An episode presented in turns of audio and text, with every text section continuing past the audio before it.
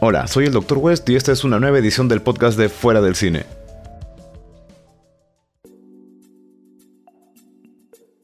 Hola amigos de Fuera del Cine, esta es una nueva edición de nuestro podcast. Eh, hay una pregunta que me ha estado dando vueltas durante buen tiempo y es acerca del desarrollo de las adaptaciones que tienen los videojuegos en el cine. Hay algunos que salen bastante bien, pero la gran mayoría eh, la tendencia es que salgan mal o por lo menos que no sean muy bien recordadas. Entonces, eh, mi interrogante aquí es, ¿por qué es tan complicado hacer esto? ¿Por qué es tan complicado adaptar un videojuego que ya es algo que está listo y convertirlo en una película? Y bueno, para eh, conversar un poco de este tema, hoy se nos une Doctor Light. ¿Qué tal, doctor? ¿Cómo estamos? ¿Qué tal? Buenas noches, estimado Doctor West y amables seguidores. Ya tenía un tiempo que estábamos lejos. Y un feliz año 2020, creo, recién. Sí, así es, es la, la, primera aparición que tienes en lo que va este 2020. Y bueno, nada, como sé que estás bien versado en estos temas, quería más o menos que me dieras tu opinión, ¿no? ¿Qué es lo que puede pasar con los videojuegos para que no salgan tan bien como uno quisiera en pantalla? Hay varios factores que podemos tomar en cuenta. Y es como, y es como que fuera un, un prueba y error. Es como que a veces de, haces una estadística, 10 películas de videojuegos, 3 hasta 2 no salen bien ¿Y, y qué, qué, hay de por medio? Bueno, yo digo la primera es de que no se documentan bien, no, no se tomaron el trabajo de jugar el juego, o al menos de, leer a qué va la historia. Como hay ciertas excepciones donde sí, sí puedo decir totalmente que la han hecho bien. Hay, hay, un dato curioso ahí, ¿no? Porque, por ejemplo, creo que Mila Jovovich eh, fue la que expresó que no había jugado nunca los juegos de Resident Evil antes de hacer las películas. Y cuando finalmente se puso a jugar un poco, como que la sorprendió mucho, ¿no? Que era muy distinto a lo que ella está viviendo. Claro, como el meme que salía, ah, esto era Resident Evil, era diferente. ¿no? Claro, algo por ahí. sí. Ahora, irónicamente... Eh, las versiones cinematográficas con actores que conocemos justamente son con ella como protagonista y desarrollan una historia que distancia bastante de lo que ocurre en los juegos, pero hay unas versiones japonesas que son eh, hechas en animación 3D donde sí seguimos la línea histórica de los videojuegos. No sé si has visto The Generation, por ejemplo, o todas estas, estas películas japonesas. Tengo que admitir que sí fueron buenas. De hecho, me agradó bastante la primera de Generation y no recuerdo ahorita el nombre de la siguiente, donde en las dos, convenientemente en las dos el protagonista es Dion. Una es antes, justamente, creo que es antes de la 4 y la otra es después de, justo antes de la, antes de la 6. Claro, ocurren en tiempos eh, intermedios entre los juegos y como dices tiene como protagonista a alguien que realmente es protagonista en los videojuegos también, ¿no? A diferencia de las películas con Mila Jovovich, que es el, el personaje de Alice que ella tiene fue totalmente inventado para las películas, no está en ninguno de los videojuegos. Claro, de hecho hasta ahora me sorprende, la hicieron como una especie de no sé si llamarla Wonder, una especie de experimento entre Wonder Woman, Miss Marvel, pero con pistola, algo así. Y mata zombies. Sí, claro, y, y, le pusieron características que no tiene ningún personaje tampoco en los juegos. Es, es bien extraño realmente. O sea, más parece que, que, ella pudiera ser tranquilamente una de los villanos, más allá de que sea uno de los héroes. Bueno, en teoría es, se podía dar mano a mano con el villano más icónico, que era Albert Wesker. Claro. Y eso es decir bastante. Sí, demasiado. Más bien, eh, con respecto a esto de conocer el material original, este, o, que, o haber jugado los videojuegos, el, mismo caso que vemos normalmente en las adaptaciones de cómic también, ¿no te parece que a veces no leyeran de qué se trata realmente? ¿Cuál ha sido la última película adaptada de videojuego que has visto? Una que estoy seguro que más de una de la audiencia le habrá encantado si fueron a verla.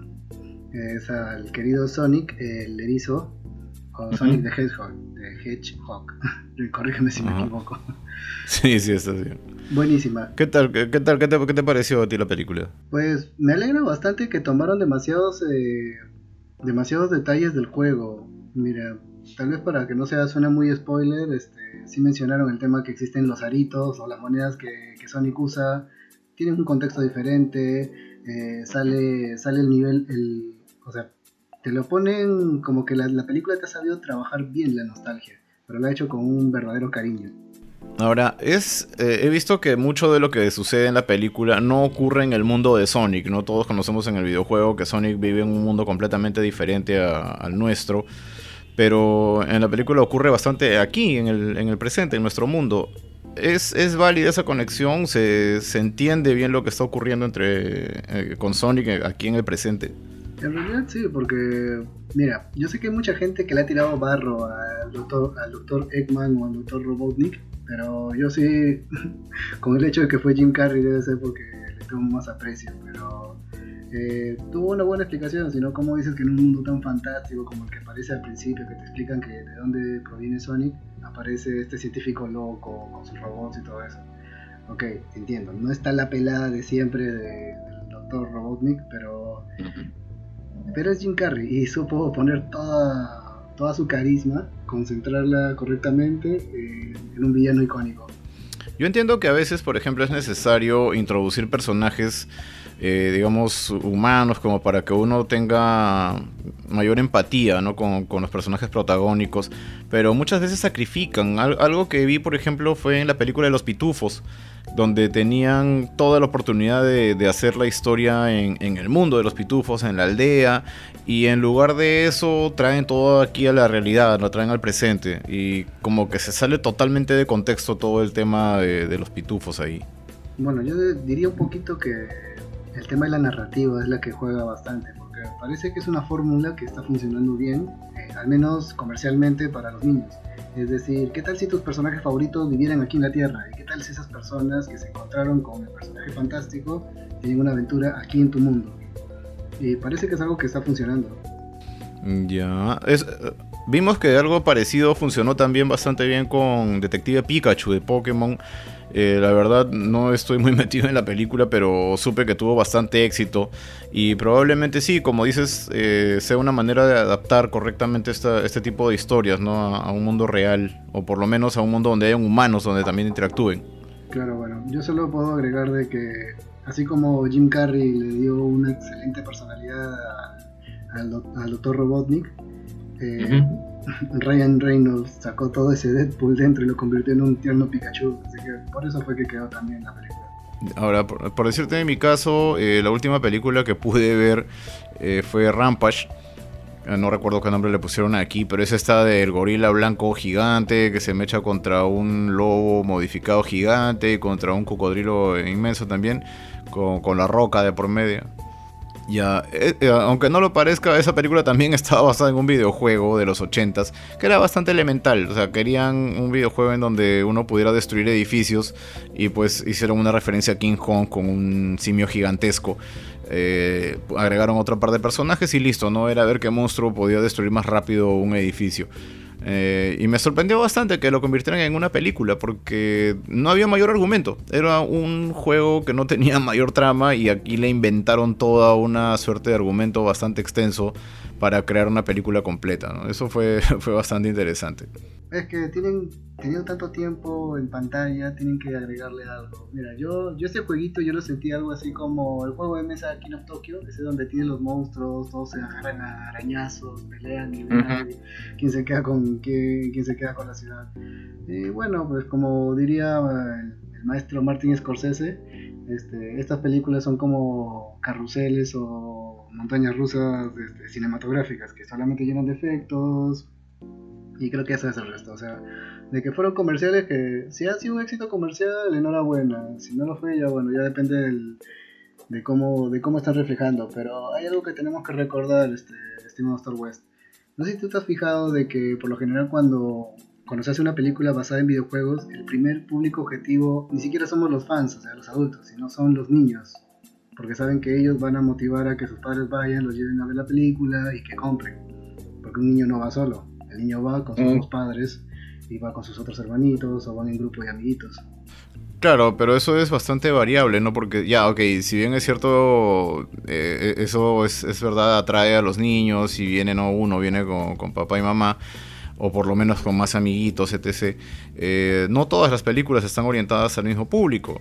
Por ejemplo, hicieron una versión nueva de Tomb Raider, uh, Lara Croft Tomb Raider, y, y no pegó no pegó para nada y esta película definitivamente apeló a un público adulto. Ah, claro, no, ahí tengo que admitir que ahí sí se desperdició una gran oportunidad, porque yo pienso que Angelina Jolie sí daba para la talla, para representar a Lara Croft, al menos la 3D bien, la 3D voluptuosa que habían hecho, algo así, o sea, sí daba la talla para ser ella, pero bueno, ¿qué habrá sido? o sea, yo creo que ni, ni la misma Angelina Jolie ha, ha jugado el juego como para decir oye, este era el personaje que buscábamos. Claro, eh, es más, las dos películas con ella creo que son un poquito más eh, fieles en el sentido de que es entretenimiento puro. Eh, no, no se busca nada más, o sea, es, es, una trama tal vez un poquito hasta jalada de los pelos, pero que es un vehículo simplemente para que veamos a Lara Croft haciendo lo que mejor sabe hacer, que es simplemente trepar, saltar, correr y, cositas así. Eh, pero lo que trataron de hacer, por ejemplo, con la nueva versión, que era con Alicia Vikander, eh, me, parece que se quedó un poco corta, ¿no? Tanto que hasta ha pasado por debajo del radar, ¿no? No no ha tenido el mayor impacto en realidad. Claro, bueno, pero puedo decir que al menos para esta época, ya yendo un poquito más hacia el 2000, lo que fue el 2019 y ahora el 2020, eh, puedo decir que hay quienes sí están tomándose este trabajo en serio y sí se están documentando bien. Al cual voy a hacer mención a la serie de Castlevania, que ha sido uno de mis videojuegos favoritos de tiempos. Bueno, ¿por dónde comienzo a contarte? No sé. Podría comenzar con decir que el, adaptaron bien lo que fue la historia de la 3, salvo por un detalle que todos los fans de Castlevania, incluyéndome, también me sorprendió. No incluyeron a un personaje de los cuatro principales héroes, que era el pirata Grand Dynasty. Bueno, de repente los, que han visto la serie Netflix no sabrán quién es, pero en el antiguo juego de Nintendo no eran solamente Trevor, Alucard y, y quienes se enfrentaron a Drácula, sino también había un pirata que se llamaba Grant, este pirata llega con una, con una sola frase. Dice, Trevor, yo quiero ir a... Yo quiero enfrentarme a Drácula porque él mató a mi familia y quiero vengarme. Y, con esa frase creo que el argumento está mejor que escrito para, para decir que es un personaje útil. Era bastante simpático. Bueno, sin darle más pie a esto, puedo decir que la, la aventura se desarrolló bien en el primer y segundo, en la primera y segunda temporada. Tuvieron una buena narrativa. A todo esto, Dr. West, ¿tú has llegado a jugar algún Castlevania? Bueno, sí, yo he sido hincha de Castlevania también desde que los veía en el arcade, ¿no? Y bueno, si bien es cierto que no me he podido enganchar todavía con la serie porque tengo demasiadas series en, espera, eh, desde la estética se nota que sí han tomado en cuenta muchísimos detalles propios de los videojuegos, sobre todo de los de la etapa más moderna. Claro, el equipo de Netflix ahora, los actores, el actual equipo que se ha encargado de llevar a cabo esta producción, ha tenido un, un cambio diferente. O sea, si bien el, algo que me sorprendió bastante, el mismo Warren Ellis, el, el productor de la serie, mencionó de que no, no, está, no ha jugado un juego de Castlevania, pero, pero al menos parecería de que sí se ha documentado bien, porque en la serie hemos visto detalles que son básicos del canon. Eh, para no hacerlo tan largo, porque yo sé que mucha gente se me va a perder en el camino, puedo decir que tuvieron el gusto de, colocar quién fue el patriarca o el primero de toda la línea de los cazadores Belmont, que fue Leon, Leon Belmont. Y mencionan también, hay un momento que llegan a un lugar llamado la bóveda de los Belmont, donde tú ves en frascos guardados restos de diferentes de los enemigos que te enfrentas en el juego de Castlevania como son los pilares de hueso, no sé si los recuerdas estos que tenían una especie de dragón de, calavera. Claro.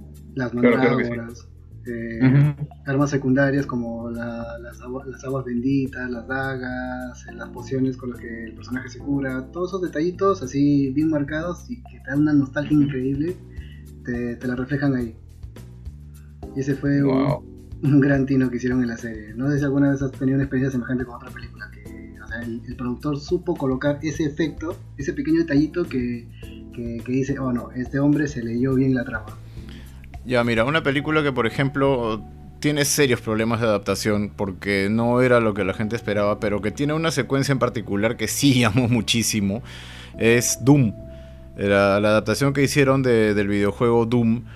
Eh, yo esperaba honestamente que se pareciera mucho más a, a, los dos primeros juegos, pero terminó adaptándose más a la 3. Eh, en Doom, pues tú sabes que se trata de un juego en el que una expedición espacial termina metiéndose en, una construcción que al parecer en realidad es una puerta al infierno. Y es la confrontación con esta sarta de demonios. En la 3 cambian un poquito esa tónica y hablan más de experimentos genéticos y cosas como esa.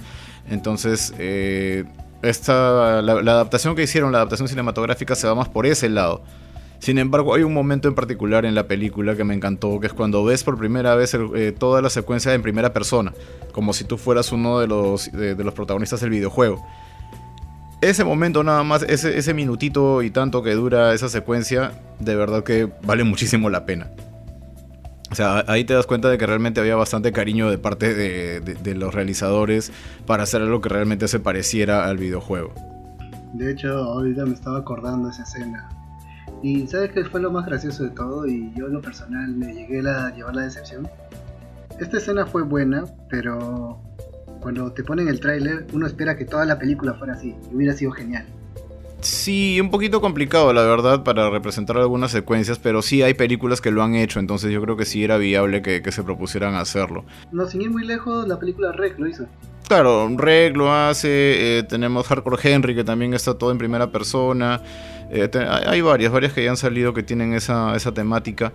Eh, pero, pucha, de verdad espero que, que para la siguiente película corrijan muchas cosas porque hicieron una secuela llamada Doom Annihilation que realmente es un desastre.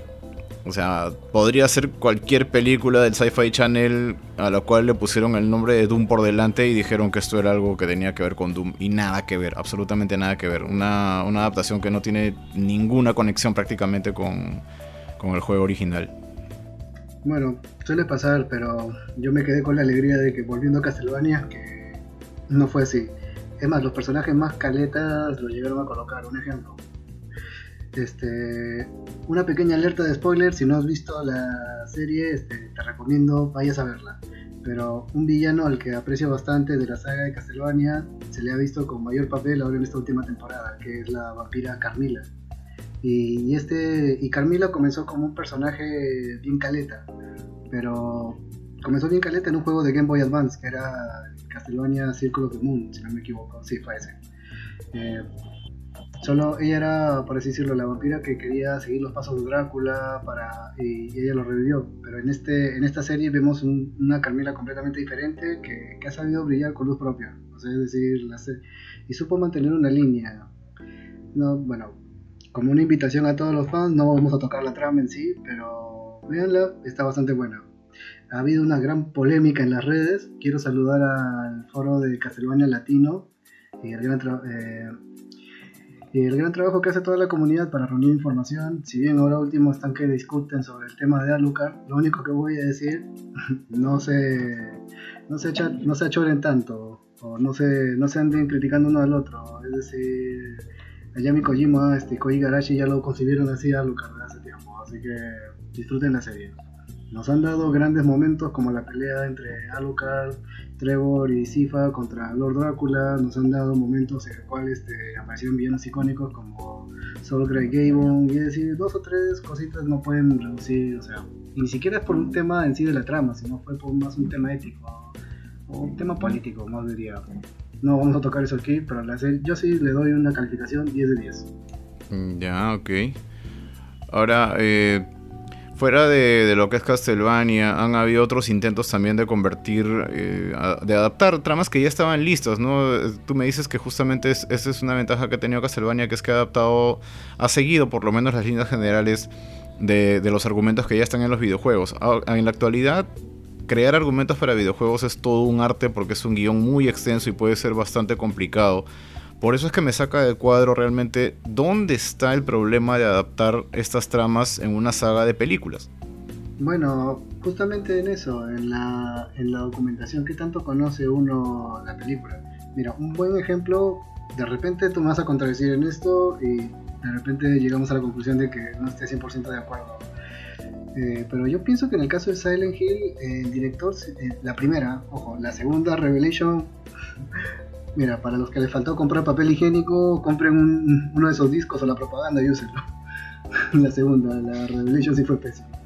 La, el primer Silent Hill sí fue buenísimo. Para, además, como película de terror independientemente, también, también es buena, uno puede disfrutarla.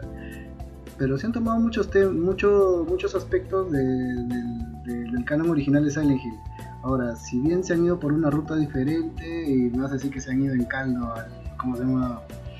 Al cambiar personajes, estereotipos, y vieron momentos en que fue puro, puro fanservice, que no te voy a negar, la película se, se adaptó bien porque quiero pensar que mínimo el director, se, o si no lo ha jugado, si lo ha jugado completamente el juego o ha leído de qué va la trama, pero al menos la esencia del Silent Hill estuvo Sí, o sea, entiendo que hay varios, varios cambios que se tenían que hacer, ¿no? En, eh, una de las explicaciones más interesantes que dieron fue que justamente el protagonista pasa de ser Harry Mason a ser Rose, que es la mamá, y llegan a explicar por qué. Aparentemente, la, cuando, cuando pones al personaje en pantalla, eh, las actitudes que tiene Harry son demasiado maternales. Entonces no se veía tan convincente en cámaras el hecho de que fuera el papá el que se encargaba de hacer eso y decidieron cambiarlo por el hecho de que fuera la mamá. Ahora eh, hay también una un intento de, generar también eh, los personajes a nivel femenino, ¿no? Porque la villana también es, es una villana creada para la película, que es Cristabella, un personaje que no existe en los videojuegos claro, como que... da un poco esa impresión, pero según la misma trama, ella, esta Cristabel es la, la que gobierna en el culto, cosa que no se ha aprovechado correctamente. En sí, porque era difícil decir, al menos tanto para el primer, para los que han jugado el primer videojuego de Silent Hill, el verdadero villano, quién realmente era. Era, era Alesa, que, que manifestaba toda esta maldición, era el monstruo Samael, era el culto. Y justo creo que esa es la magia de Silent Hill, que nada, todo es abstracto, uno mismo llena esos huecos. Pero como esa es una película y necesitaban que el, espectador sepa quién de verdad es el villano, por eso colocaron un villano definido. Y dijeron, ¿sabes qué? Cristabella, la que. la que. la, que gobierna todo este grupo de, cultistas es el villano. Este es el que. por culpa de ella es que este problema está pasando. Claro, y bueno, se saltaron también con Garrocha todo el tema de los psicotrópicos que les daba el Dr. Kaufman, personaje que también es parte vital del primer juego y que en la película no aparece.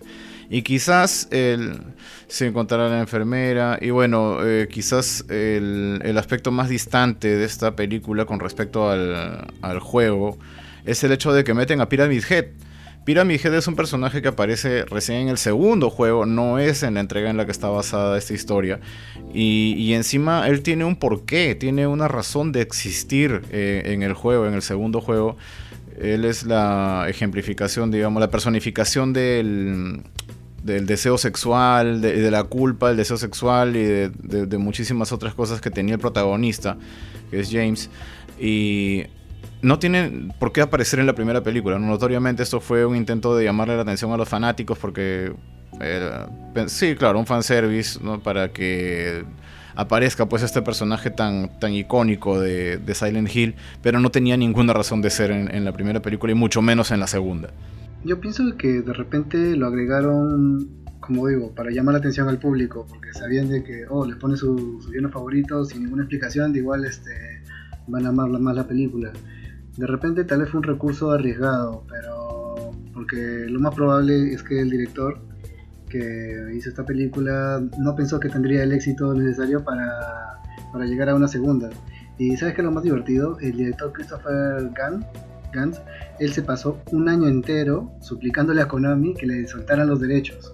Man, Bueno, Christoph Gans ha, tenido varios intentos también de adaptaciones, ¿no? Él hizo también el la adaptación de un anime llamado Crying Freeman.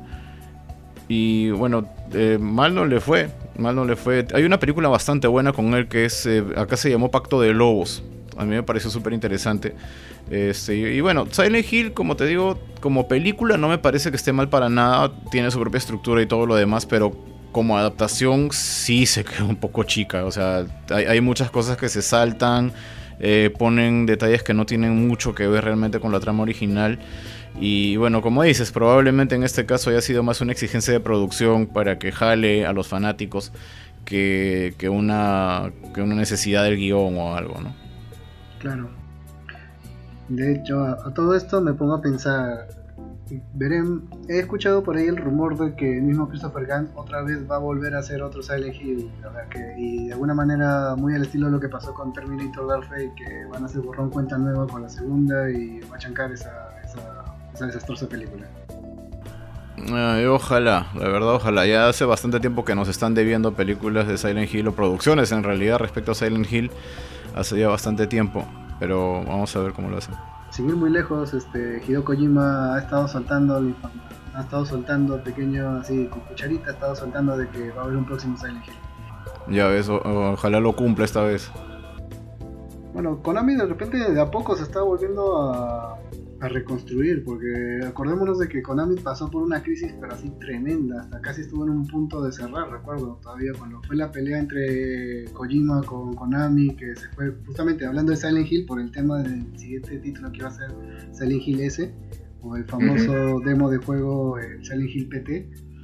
Eh, que realmente todo el mundo dice que esta fue una obra maestra, este juego va a ser buenísimo y después de la noche a la mañana nos enteramos de que ¡pum! cancelado lo que iba a ser el mejor juego de terror de la historia. Sí, realmente era el único motivo por el cual me hubiera comprado un Play 4 en ese momento. Pero sí, no, nos quedó muy en el aire.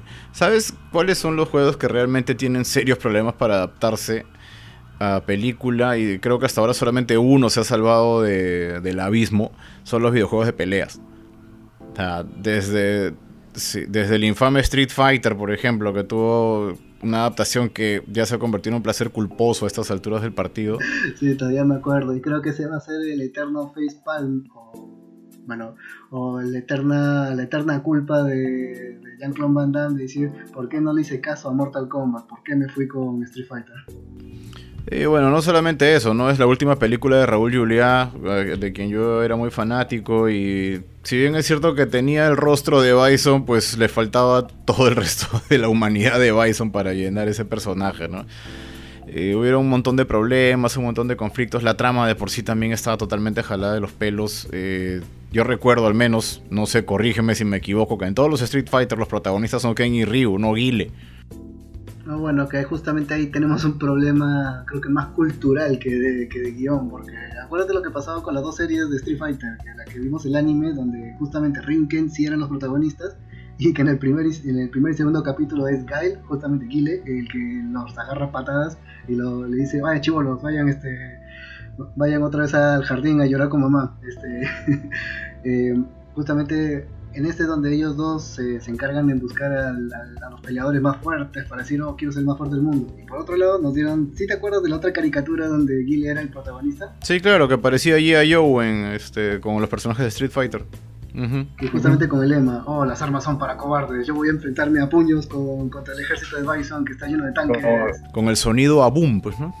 Ah, no, no, más divertido, era el sonar, ¡boom! Sí, no sé la verdad cómo, cómo cuadraban ese doblaje, pero ah, de verdad que da dolor de cabeza escucharlos hablar.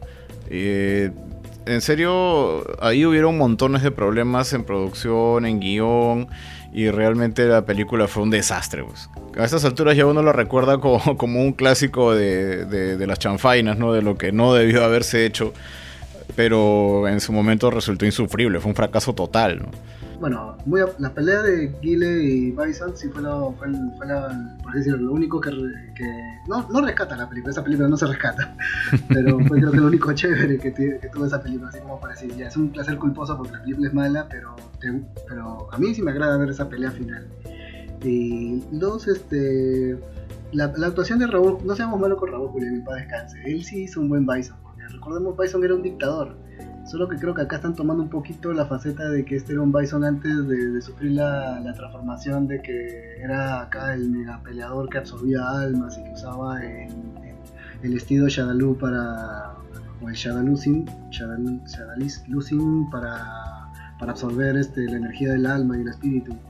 De repente, esa parte tal vez de repente ellos no se documentaron o tampoco no estaba muy clara que digamos, pero yo creo que, o sea, la, actuación del personaje como dictador de Raúl Julián que hizo sí fue buena. La famosa frase, el día que, yo ataqué tu aldea fue el día más, más, remarcado de tu vida, pero para mí solo fue un martes. claro. Bueno, es que Raúl Julián es un señor actor, o sea, al compadre le puedes decir que actúe lo que sea y lo, lo iba a hacer muy bien, ¿no? Era un grande realmente. Pero, como te digo, el tema es que esta es una película de, de peleas, basada en videojuegos de peleas, y se esperaba pues que al menos este Bison tuviera el tamaño o, o la constitución del Bison que se ve en los videojuegos, ¿no? que definitivamente no la tenía. Y fuera de eso, eh, muchos cambios que recibieron los personajes, tanto de bando como de aspecto eran, eran demasiado extraños. No Saga era chato aquí. Saga no era más grande que, que Ken Ryu. Que Saga se supone que es un gigante en, el videojuego, ¿no? Eh, yo también pienso, a veces me quedo pensando, de repente no sé si la dificultad será el cast o simplemente encontrar actores, porque hay, consideremos dos aspectos. Ahorita ya si lo vemos, no lo veamos tanto como videojuego, sino veamos así en el aspecto de película, cuántos luchadores así ponte un, un luchador de Muay Thai así del, del, porte de Sagat que podría ser realmente y que te convence así que con un, con un brazo de gladiador y una pierna así, una pierna de futbolista profesional, este, pueda, pueda dar la talla para actuar. Porque una cosa es que tenga el físico y todo el porte, justamente lo que le pasó a Ronda Rousey ahora que, que salió en Mortal Kombat. Ella es una maravillosa peleadora de la UFC, pero como actuación se quedó chica. Ah, pero el detalle es que aquí ya tenías a alguien que era perfecto para el papel. Ya lo habíamos visto en una película anterior justamente con Jean-Claude Van Damme en, Kickboxer, que era del señor Tong Po. Este compadre era Sagat, era, igualito, o sea, enorme, contundente y de pocas palabras. Lo veías y era, era Sagat tal cual, lo único que le faltaba era que le pongan el parche.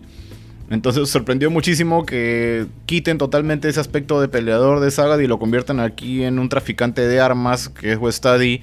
No tengo nada contra Westady, es un excelente actor también, pero pucha, cuando lo veo no pienso, no pienso en Sagat cuando lo veo, no pienso en Sagat cuando veo a Westady con el parche en el ojo, ¿me entiendes? Yo pienso que tienes razón, ahí sí se partieron una grande, porque nomás lo, pelea, lo, lo dejaban pelado y con ese mismo porte ya, sí, creo que entendí tu idea. Bueno, mala decisión de casting. Y no solamente ha sido ahí, o sea, la gran mayoría de juegos de peleas, como te digo, tienen este problema. Eh, la película de King of Fighters, por ejemplo, también fue un desbarajuste total que, pasó sin pena ni gloria. Eh, La de Tekken también fue, pasó por lo mismo, no tuvo ninguna relevancia y, se quedó en la nada. Yo me quedo pensando en algo, tal vez de repente la razón por la cual Castlevania ha brillado tanto como adaptación de videojuegos, a diferencia de otros, es que es una animación animación tal ha podido tomar los trazos del juego. uno ve al personaje de Alucard y uno dice, caray, esos son los trazos casi de Ayami Kojima un poco más occidentalizados. Ya, eso sí es cierto. El hecho de tener una película o una serie animada te da una gran ventaja porque tienes otro tipo de control de lo que ocurre en escena. Entonces no necesitas precisamente que tu personaje eh, o tu actor se vea tal cual el, personaje de videojuego, sino que ya tú le das la forma que necesites. Por ese lado lo comprendo. Pero de la misma forma, como te digo, hay eh, agrupaciones como por ejemplo Bad in the Sun que consiguen ellos eh, cosplayers que tienen capacidad de, lucha o por lo menos de hacer la actuación de lucha y, logran cortos muy buenos, logran cortos excelentes. Ahí tienen los famosos versus como el de Batman contra Darth Vader. Tienes por ahí a Kikas contra Casey Jones de las Tortugas Ninja. Mi favorito, el de Darth Vader contra Batman. Ese sí lo ya, ya ya ves, entonces, eh, si ellos son capaces de realizar esto, y, no creo que se manden haciendo un casting a nivel mundial para encontrar este, actores que se parezcan un poco a los personajes que quieren representar, entonces creo yo que una empresa que maneja millones de dólares debería también conseguir con facilidad actores que se les parezcan a, estos personajes, ¿no? Bueno, yo me quedo con una, con una pequeña teoría y algo que yo siempre conspiranoico, pero ¿Recuerdas tú la película de Linterna Verde? Yo sé, la única que existe.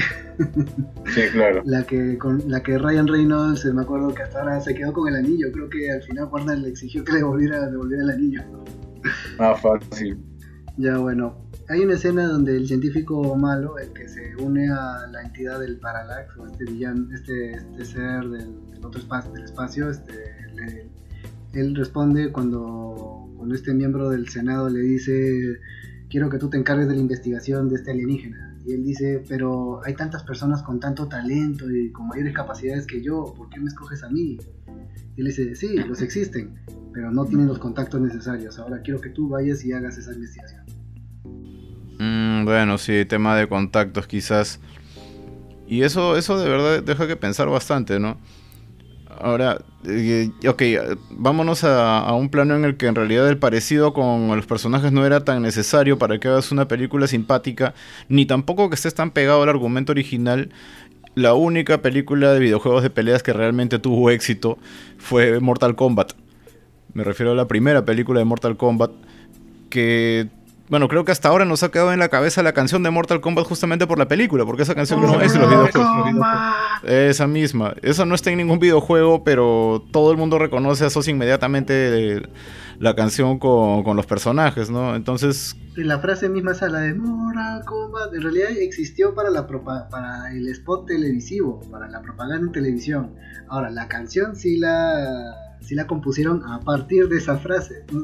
Porque hubo, un comercial justamente cuando salió por primera vez en Super Nintendo y Genesis. Creo que la gente que jugó el Genesis estará hasta el día de hoy agradecida de que ahí sí se vio la violencia, las tripas, lo que querían.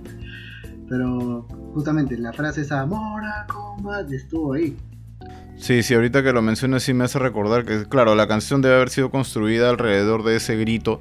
Pero vamos al hecho de que esta película sí, sí tuvo su buen enganche y, tuvo impacto. Yo recuerdo que la banda sonora se distribuyó bastante también porque era bastante buena.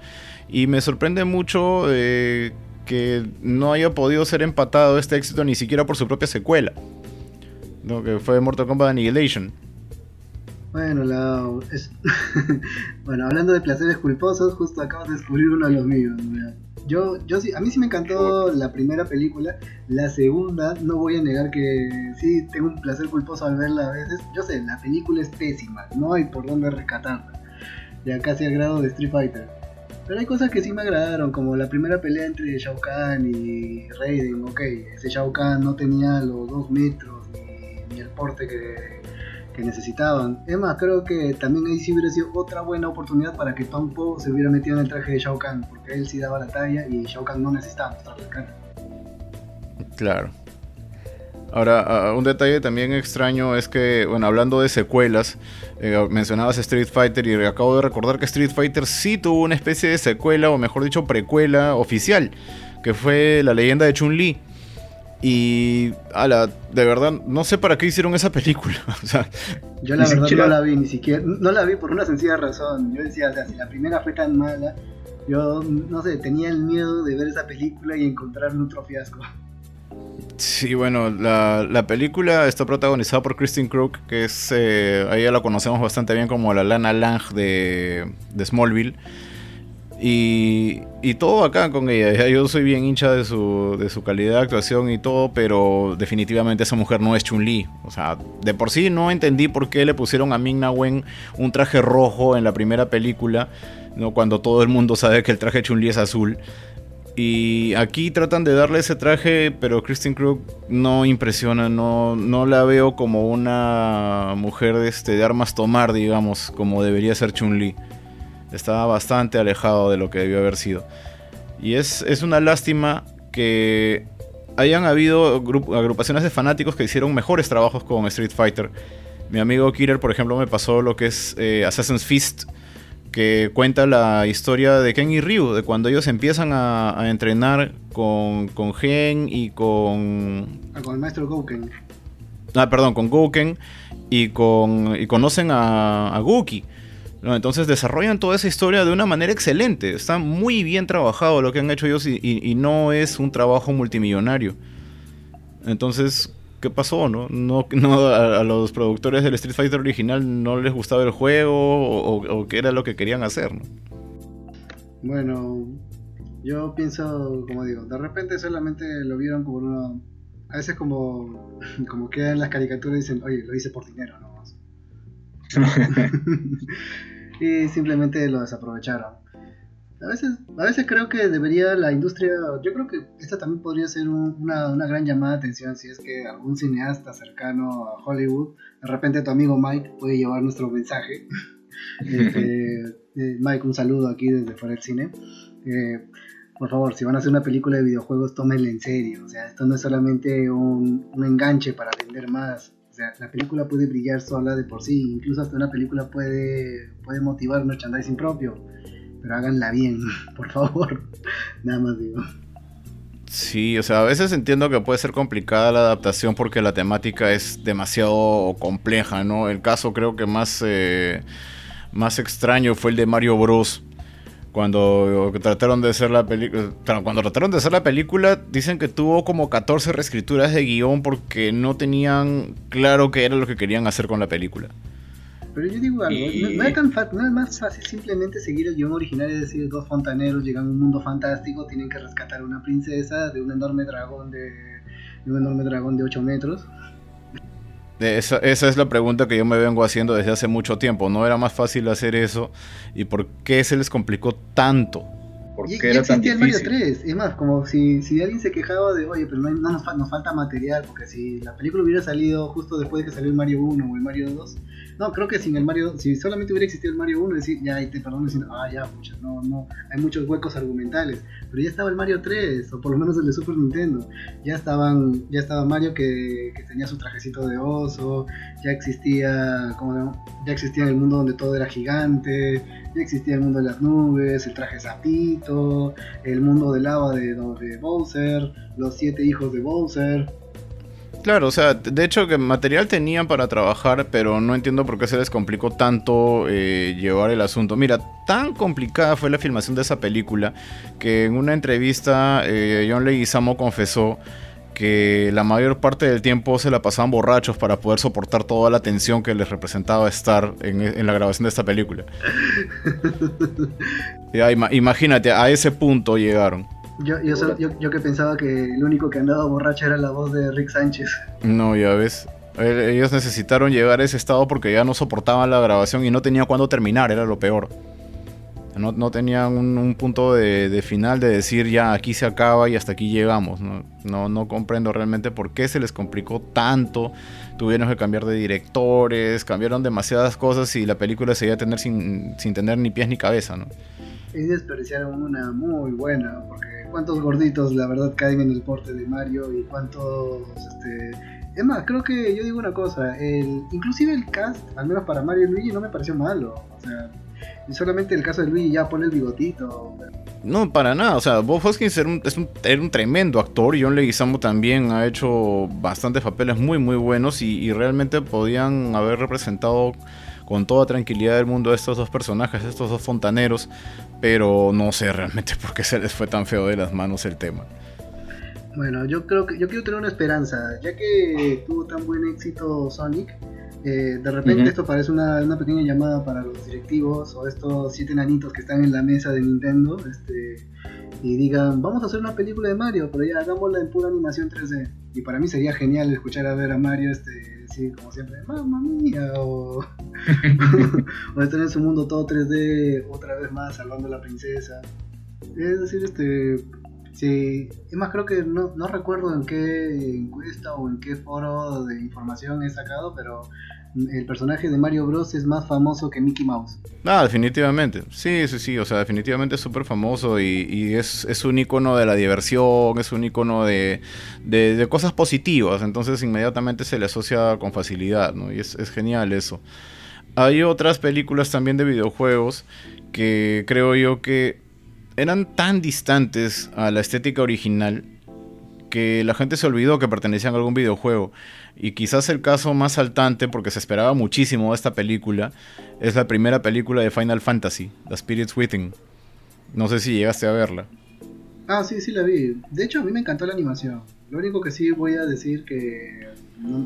es, más, creo que lo de la trama no fue algo que a mí me haya incomodado, porque creo que, al igual que tú y yo sabemos, todo Final Fantasy es una historia completamente diferente por eso que cualquier historia que ellos sacaran, yo sabía que no iba a tener relación ni con la 6, ni con la 7, ni con la 8, ni, ni con la de Nintendo, ni Super Nintendo. Es como, como decir, ¿quieres ver a Sephiroth? No, olvídalo, no, no existe Sephiroth acá. Pero pero el trabajo que hicieron para hacer una de las primeras películas hechas puramente en CGI, o sea, pura animación 3D, a mí, me pareció bueno. No, claro, a nivel estético era impresionante realmente. La forma en la que lo manejaron fue, fue tan genial que hasta donde tengo entendido, la protagonista Aki eh, se planteó en un primer momento que ella fuera a ser una especie de, de actriz recurrente.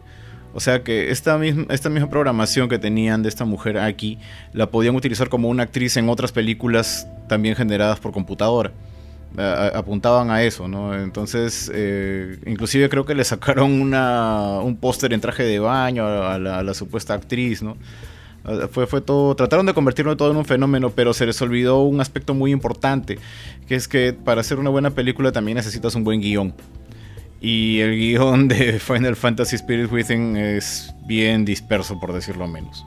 Pero no muy distante de la, de lo que por lo general es la esencia de Final Fantasy. Es decir, hablamos de un mundo casi posapocalíptico, eh, como siempre han tocado temas netos de la humanidad, como el que, o sea, los militares dicen, ah, no, son una invasión alienígena, vamos a usar nuestras armas y nuestro poder, nuestro orgullo para acabar con ellos.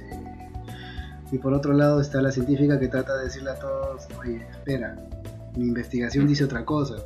Pero, mira, es más, sin ir muy lejos, justamente, ya que, ya que muchos de nuestra audiencia, al igual que nosotros, estamos pasando por la cuarentena, la gente está llena, dispersa de, de, opiniones, de qué sucede.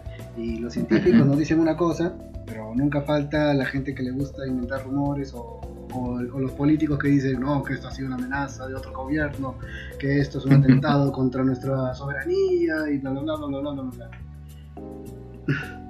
O sea, ya, ok, tú de repente tal vez nos quiso dejar una buena reflexión. Creo que soy demasiado amable a veces con una película me gusta. Pero sí, no te niego de que un poco distante de lo que es Final Fantasy. Sí, un poco, o sea, normal que sea distante. El problema no era que fuera distante, sino que le faltaba argumento. Hay cosas que pasan en los videojuegos, que esto me lo explicaba mi amigo Julio, eh, a veces faltando un par de segundos para dar el golpe final o para enfrentarte al villano o, por, cualquier otro detalle crucial, digamos, en la trama. Eh, en el videojuego tú tienes la facilidad de aceptar que justo en ese momento te pasen cuatro páginas de texto que tienes que leer o un diálogo de 20 minutos antes de, meter un golpe final o algo por el estilo. Y en el videojuego lo aceptas, lo asimilas y, puedes entender ahí un montón de información, de motivaciones, de por qué es, ¿no? de, de por qué está ocurriendo esto, por qué estoy tomando esta actitud. En una película no tienes esa posibilidad. En una película las cosas tienen que ocurrir en secuencia y no puedes ponerle pausa al asunto para explicarle al público está ocurriendo esto por esto, por esto y por esto otro. Entonces, eh, en, Final Fantasy justamente ocurre esa falla. Muchas cosas pasan sin una explicación real. dejan que el público interprete demasiado de lo que está pasando y eso genera una inconsistencia tremenda. Entonces, ahí es donde creo que estuvo la verdadera falla de la película. Claro. Bueno, pero si vamos este, hablando más de Final Fantasy, hubo otra animación que en lo personal a mí me agradó bastante. Por ahí escucho algunos rumores que va a ser parte del canon oficial y que posiblemente lo incluyan para el remake de, este Final Fantasy. Que sí, Final Fantasy VII. Tuvo una película animada que fue la de Final, Fantasy VII, Advent Children. Los niños de Adviento, sí, esa estuvo muy buena, esa fue bastante buena técnicamente ahí nos dieron lo que tanto queríamos. O sea, solamente con, con, las escenas principales, con las pequeñas escenas de pelea, la gran escena final de la pelea entre Cloud y Sephiroth, eso ya fue técnicamente ya. Querías ver a Sephiroth, a casa Sephiroth, querías ver a Cloud peleando contra él, los ves peleando de la manera más espectacular posible. Claro. Sí, esa película a mí sí me gustó. Me parece que salió mucho mejor y de nuevo estaba más vinculada a, lo que se estaba viendo en ese momento en Final Fantasy. ¿no? Creo que también fue un grave error tratar de cambiar por completo toda la estética de un momento a otro. Final Fantasy siempre se ha desarrollado en una especie de, de terreno con detalles futuristas y a la vez medievales. Combinan ambos aspectos. En Spirit Within se van más por el lado tecnológico todo ya es netamente tecnológico y no hay cabida para la magia ni para nada de esto, ¿no? Que, también es una marca de fábrica de Final Fantasy. Ah, bueno, claro, ese, ese, ese es el craso error que se puedo meter dentro de Final Fantasy eh, Speed eh, para que lo que fue Advent Children, no, creo que el, el, mejor recurso que ellos aprovecharon fue, como es una continuación directa de, lo que, de los eventos del juego, es como decir, ah, ya, toda la gente, todos los fans que, han que hayan jugado el juego ya sobreentienden qué son las materias, ya saben que cómo viene la magia, ya saben por qué la, Tierra está así como está, por qué la ciudad está como está, quiénes son estos personajes. No tengo que presentarte a nadie porque tú ya los conoces. Sí, puede ser, es, es un poquito de conocimiento previo que a veces es necesario en algunos de, estos, de estas adaptaciones. Quizás eh, en, algunos casos simplemente la gente no, asimila que son adaptaciones, ¿no? Lo hemos visto pasar, por ejemplo, hay una película de Need for Speed que, sinceramente no sé para qué la hicieron. Eh, Need for Speed adaptada a película, ya teníamos Rápidos y Furiosos, ¿no? ¿Para qué necesitamos otra película de automóviles? Este, y bueno, por ejemplo, Hitman. Hitman también, no solamente hay una, sino dos películas de Hitman. Y las dos pasaron totalmente desapercibidas. Y encima de todo, creo que no engancharon a ningún fanático de los videojuegos como tal, porque no eran reconocidos al, punto de, decir, pucha, tengo que ver esta película sí o sí. Y lo cual es una pena, porque hasta donde sé, los juegos sí tuvieron su pequeña fanaticada. Así hubo gente que sí ha seguido la trama. Sí, claro, de hecho que sí. Y, mira, yo creo que uno de los que más decepcionó a fanáticos, o por lo menos dividió a fanaticada en los últimos años, por encima de Resident Evil, fue una película que creo que muchos esperábamos y decepcionó, que fue Warcraft. Oh, bueno. Yo sí también tengo, ahí sí, yo tengo un pequeño una pequeña opinión dividida, porque parte de mí me dice, oye, qué genial que me hayan hecho una película de Warcraft, qué maravillosos efectos, me encantó cómo han recreado la ciudad de Ironforge, este, la, la ciudad de este, la, la, belleza de ciudad de Stormwind, el consejo de los reyes, sus magos, esa parte maravillosa. Ver a Gul'dan haciendo su ritual de consumir las almas de la... Bueno, no mencionan ahí la raza, pero como conocedor de Warcraft sí te puedo decir que a los hombrecitos azules que los consumen eran unos, eran Draneis. A estos Draneis los consumen y, era como que te deja, oh, van, van en algún momento se va a tocar más este tema. Pero desaprovechada la, la, oportunidad porque yo creo que esta era una película que podía haber tenido dos partes. Ah, por supuesto.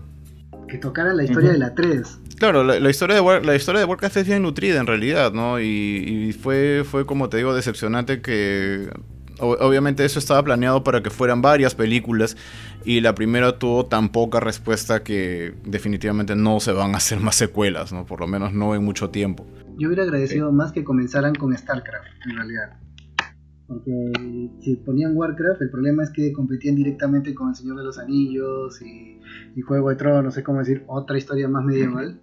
O sea, era eso, eso yo, yo o sea me pongo a pensar desde el punto de vista de la persona común que va a ver este que va a ver una película y dice oye pero ya he visto Señor Anillos ya he visto el mundo este estoy, estoy viendo Juego de Tronos pucha otra historia medieval más para engancharme bueno pero ya tienes una película de Starcraft solo que se llama Starship Troopers. Claro la cual quedó genial en realidad. Pero realmente ahora que ahora que lo mencionas me estaba acordando de que en un podcast pasado me lo dijiste tal cual. Y sí, quedó maravilloso, pero como digo, este, hubiera sido, le hubiera agradecido más a Blizzard que hubieran sacado StarCraft, porque así por lo menos este, Blizzard Studios no hubiera cerrado. Bueno, eso sí, eso sí. Y no y, estoy segurísimo de que si repetían la fórmula de Starship Troopers, hubiéramos por lo menos tenido ya ponte la historia de StarCraft, la siguiente Crew War, hasta sacaba la historia de StarCraft 2 y, y, si la gente se enganchaba, teníamos la historia de StarCraft 2 con, con las tres expansiones que nos han vendido a los fanáticos. Claro, claro, hubiera sido genial. Una de los Terran, otra de los Sergi, otra de los Protoss. Maravillosa, así. Sí. 10 de 10. Alucina. Este, mi querido doctor, ya estamos por encima de la hora. Este, solamente unos últimos comentarios que, quiero que me digas tu opinión. Se viene la adaptación de un juego que tiene una particularidad, que tiene una narrativa excelente. Estoy hablando de The Last of Us. ¿Qué, qué, podemos esperar de la adaptación de The Last of Us? Bueno, yo prefiero mil veces que sea serie, porque el, argumento del juego de la primera es bastante largo y extenso, y es maravilloso. Creo que uno en el PlayStation 3 se podía dar el lujo de pasar horas, las horas necesarias para entender la trama aspecto por aspecto. Si lo hacen en película va a ser un craso error. Tiene que ser una serie, por lo menos de dos temporadas. Así. Sí, les va a quedar bastante corto si lo hacen en película. Sinceramente, espero que se trate de una serie y, bueno, que, respeten la trama, ¿no? La tienen servida. Una vez más, este es uno de esos casos en donde la trama está lista para que sea adaptada y, lo único que tienen que hacer es seguir los pasos. La receta ya la tienen, solamente tienen que preparar la torta. Eso, eso es todo lo que tienen que hacer. Bueno, yo solo te voy a dar mi punto de vista este, para, que para que todos aquí en la audiencia, incluyéndote, incluyéndome también, tengamos un poquito más de fe. Mira, ya tuvimos grandes éxitos como Castlevania y The Witcher. The Witcher, que técnicamente sirvió, ya sí, porque Castlevania como siendo una animación de repente tuvo mejores recursos pero si lo vemos así, una serie live action o de personas reales, eh, The Witcher técnicamente es una serie que tuvo todo servido. Porque los libros ya tenían la base, el videojuego se sirvió de los libros y la serie también se sirvió del, universo que tiene, que, tiene, que tiene The Witcher. Y qué mejor actuación que la de Henry Cavill. Sí, la verdad es que Cavill lo ha hecho bastante bien. Con todos estos recursos, yo no solo pienso, creo, así, sé de que no pueden fallar en esta. Es como, es decir, solamente adapten la trama tal como es, hagan los cambios que vean necesarios, pero háganosla bien. Vamos a esperar entonces que tomen en cuenta justo lo que acabamos de mencionar, ¿no? El hecho de que tienen que conocer el material original, tienen que por lo menos haber jugado el juego para saber de qué va todo el asunto, tomárselo en serio. La trama de Last of Us es justamente bastante compleja, muy humana, tiene bastante potencial y, por último que, se documenten bien, que trabajen muy bien todos los aspectos de, la historia para que puedan eh, desarrollarla como debe ser. Estimado Doctor West, a, todo esto me queda una gran, una gran duda. Este, ¿Quién va a ser el productor de The Last of Us? Bueno, mi doctor, para esto vamos a tener la suerte de que el productor ejecutivo, por lo menos, y, obviamente va a ser eh, definitivamente el, el consultor para todo el desarrollo de la serie, va a ser el propio Neil Druckmann, el, creador de la, del juego original. Ya, podemos estar tranquilos entonces. No creo que él se arriesgue a que se hagan cambios que malogren su obra. Sí, definitivamente. Eh, por lo menos ahí nos va a dar un poquito de tranquilidad. ¿Y qué empresa se va a encargar de distribuirlo? Es, eh, hasta donde tengo entendido es HBO. Y bueno, HBO lo ha, estado, lo, ha estado haciendo bien con sus series HBO también. The Watchmen, eh, Juego de Tronos. Chernobyl, ha tenido bastantes buenas. Euforia, hay, hay, hay bastante detrás que garantizan que HBO puede lanzar una gran serie. Y justo qué buen momento, mira, si la sacan ahorita ellos harían un negocio, es una pena que va a estar para el 2021, pero si la sacaran ahora sería un negocio redondo, que porque ahorita por el tema de la cuarentena, qué, mejor historia que representa justamente el tema del virus, cuarentena. Sí, sí, sí, sí, sería excelente, además que les vendría de perilla para enganchar con el siguiente juego que debe estar saliendo para comienzos del próximo año, creo. Sí, pues. Bueno, a toda nuestra audiencia, como una especie de labor social, nada más les recomendamos. Hemos hablado de muchos juegos de ficción en los cuales se hablan de virus, zombies y pandemias o apocalipsis. Manténganse tranquilos, no estamos en una situación así, pero eso sí, hay que tener prevención, manos limpias, cuidado. Si se nos está recomendando quedarnos en nuestras casitas, este, quedémonos en casa, aprovechen y escuchen los otros programas que tenemos. Bueno, doctor, ¿no podría venir mejor momento entonces para que les des las recomendaciones del caso?